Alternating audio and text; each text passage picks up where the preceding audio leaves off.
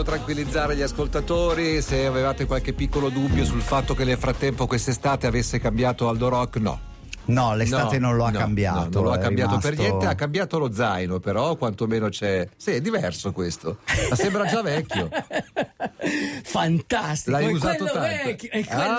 Vecchio. Ecco. No, però c'è un cambiamento fondamentale. Sì. Cioè le pappardelle sono state inserite in un raccoglitore. Sì, no, sì. Ma non è un raccoglitore, quello è il diario di un uomo. Ah, sì, scusami. Quello è proprio il diario di un uomo. Ma l'ho raccolto così per darlo a Linus, perché certo, lui me l'aveva chiesto, voleva leggere, non so cosa. Certo, volevo ispirarsi. Sì, esatto, voleva ispirarsi. Giusto. Perché tu le avevi conservate comunque. Sì, questo è solo gli ultimi 6 mesi, però ci sono anni. Ci sono tutte quelle vecchie. Anni, sì. 20 anni. Immagino che arriverà presto un libro. Volevo dire a tutti quelli che ci vedono sul canale numero 69 del digitale terrestre che Aldo Rock indossa un cappello della Route 66. Sì. Questo cappello è stato regalato da Linus, ovviamente, certo. Okay, comprato in una gas station a Dwight in Illinois. Sì, sono commosso, devo dire che questo cappello mi ha toccato il cuore. Ah, veramente. Che bello. Sì, mi ha toccato il cuore perché anch'io ho pensato a lui, ho cercato di comunicare con lui ma non ci sono riuscito. Ho letto il tuo messaggio che ero già partito, scusami.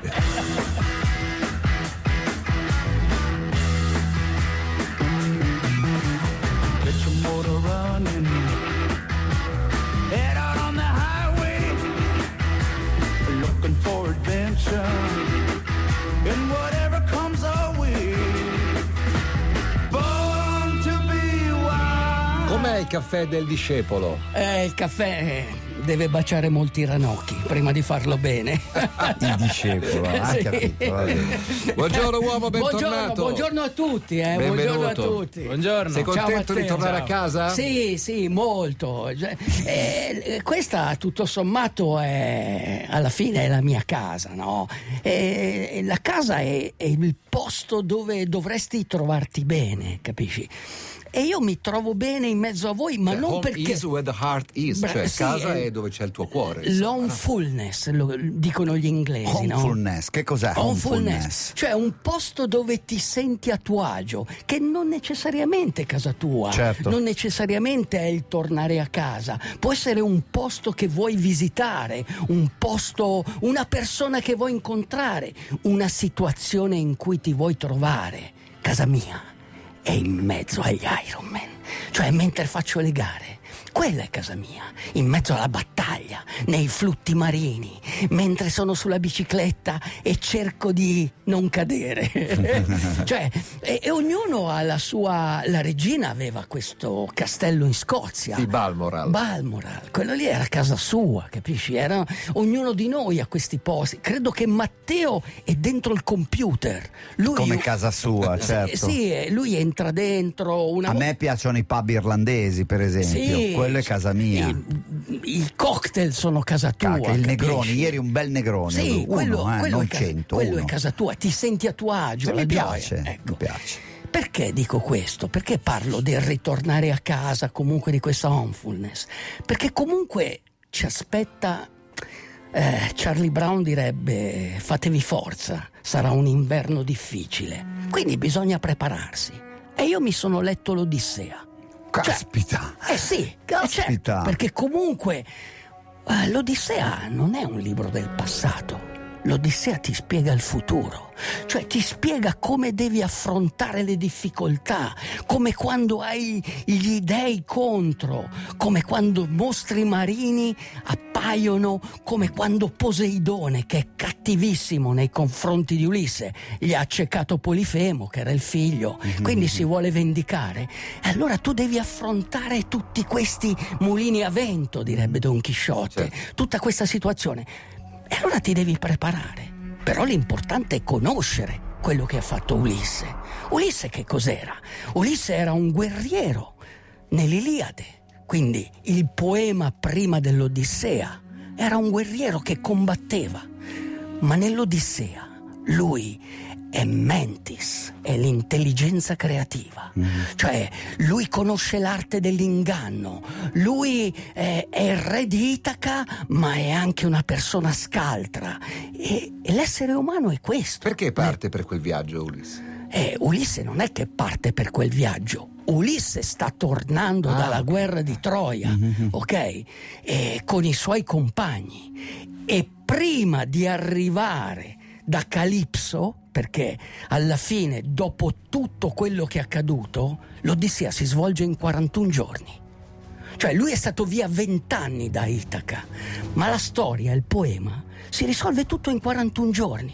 Quindi cosa incontra? Circe, i ciclopi, incontra tutti, forse non incontra Jimi Hendrix, ma tutti gli altri li incontra e deve affrontare tutte le avventure possibili e immaginabili, e in ogni situazione lui ce la fa, perché è motivato dentro, perché vuole arrivare a Itaca, quella che c'è in ognuno di voi, in ognuno di noi. Senti, ma nel frattempo a Itaca pensavano che lui non sarebbe più tornato. A Itaca c'erano i cattivi, sì, quelli come voi.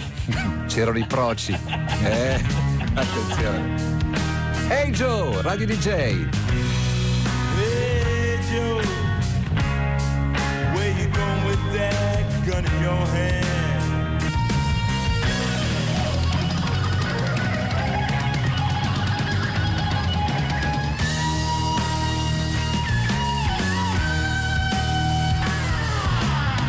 C'erano nozioni anche di geografia nell'Odissea, nel senso che insomma il poema è di qualche migliaio di anni fa, non è che si conoscesse perfettamente la conformazione del Mediterraneo. No. L'Odissea è quello che narravano, gli chiamano gli Aedi, cioè gli storyteller, certo, oggi li chiameremmo storyteller, venivano tramandate verbalmente, e sì, quindi è la storia di un re, di una moglie, di una regina. Penelope è una figura importantissima, non è la figura che tutti pensiamo della donna che sta lì nel focolare che aspetta, no, Penelope anche lei è scaltra, anche lei ha la metis, cioè questa intelligenza creativa, fa la tela, la notte la disfa, e comunque è una persona che rimane fedele a Ulisse, che non lo tradisce mai, infatti tutto questo lo fa per non sposare uno dei proci, perché la faccenda della tela, la tela serviva perché lei ha detto: se non torna Ulisse quando avrò finito di cucire la mia tela mi darò in sposa a uno di voi. Allora per non sposarlo, esatto, di notte la disfaceva, esatto. Okay. Tant'è che comunque non l'ha neanche riconosciuto. Sai chi l'ha riconosciuto? Il cane. Cioè questo ti fa capire. Si chiama il cane? Argo. Questo ti fa capire nomi di SRL, di locali pubblici.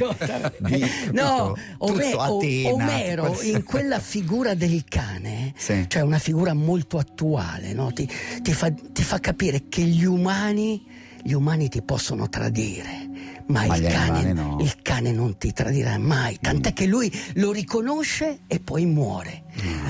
E l'avevano abbandonato, nessuno, nemmeno Telemaco, nemmeno le ancelle davano da mangiare.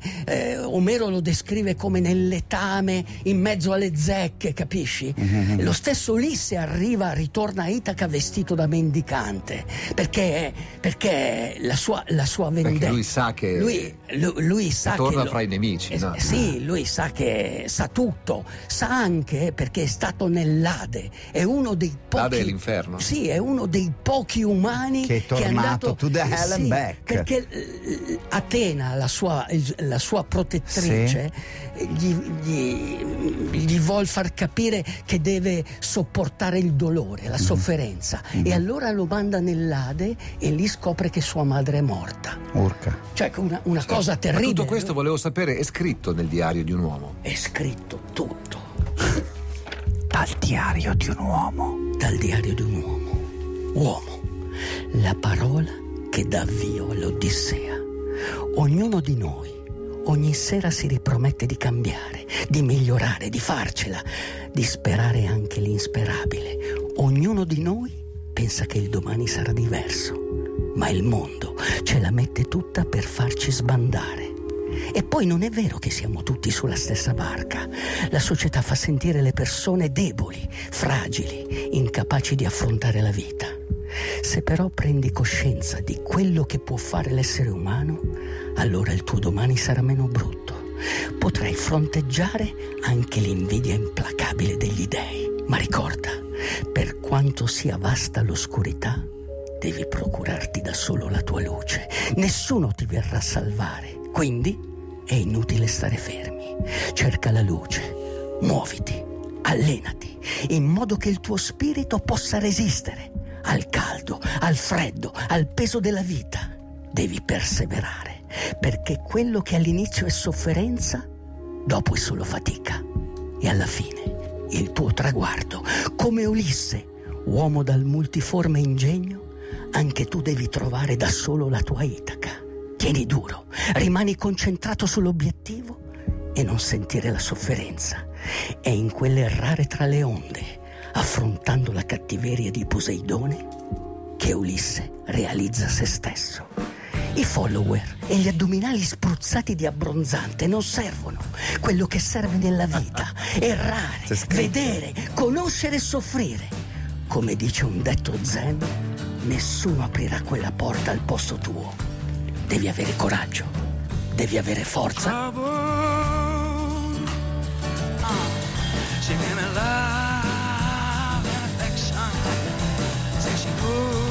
Scrive Marco, un ascoltatore: potrei dire ad Aldo Rock che domenica scorsa ho fatto il mio primo triathlon sprint a Civitanova Marche e ho chiuso con un tempo di 1 ora e 20 minuti. È dal lunedì scorso che aspetto il momento per mandarvi questo messaggio. Ma sei stato bravissimo. È un tuo nipote questo qua. Bravissimo, discepolo. Bravissimo.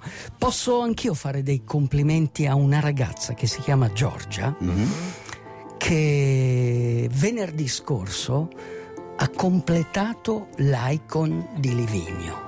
L'Icon di Livigno è un extreme triathlon, è quello che ha come campionato del mondo quella gara pazzesca in Norvegia dove ti portano su una barca. Sì. Ecco, questa ragazza è riuscita a fare i 4 chilometri nel lago freddo di Livigno, poi più di 180 chilometri, perché l'Icon ha un percorso di bici di 190 chilometri con 5 metri di 5.000 metri di dislivello. È una roba terrificante. E poi terrificante. I 42 chilometri dove li fai? Devi arrivare in cima a un certo carosello che non è quello che vedevamo io e te. È un impianto di risalita, a 3.000 metri. Quindi vai, tutto questo. In quanto tempo? Tutto questo in il tempo limite era mezzanotte, sono partiti intorno alle 5 perché partono al buio, ci sono tutte le fiammelle nell'acqua, quindi sì, ci ha impiegato diverse ore, certo. Però è arrivata 20 minuti prima del tempo limite ed è arrivata terza. E chi è questa Giorgia? Questa Giorgia è la compagna. Perché tu l'hai presa così in simpatia? Saluto invece un'altra Giorgia che ha terminato l'Aicos in questo momento. Questa Giorgia non è una qualunque, ha un cognato che si chiama Nico Valsesia, che si chiama Dario Valsesia. Va bene, abbiamo finito. Bentornati a tutti, ci risentiamo lunedì mattina. Grazie, buona giornata, prego. Voglio finire con quello che ha detto Andy McNabb in Bravo 2 Zero. L'ultima raffica è per la regina. La regina che non è morta, sta solo sognando di tornare a casa. DJ, chiama Italia.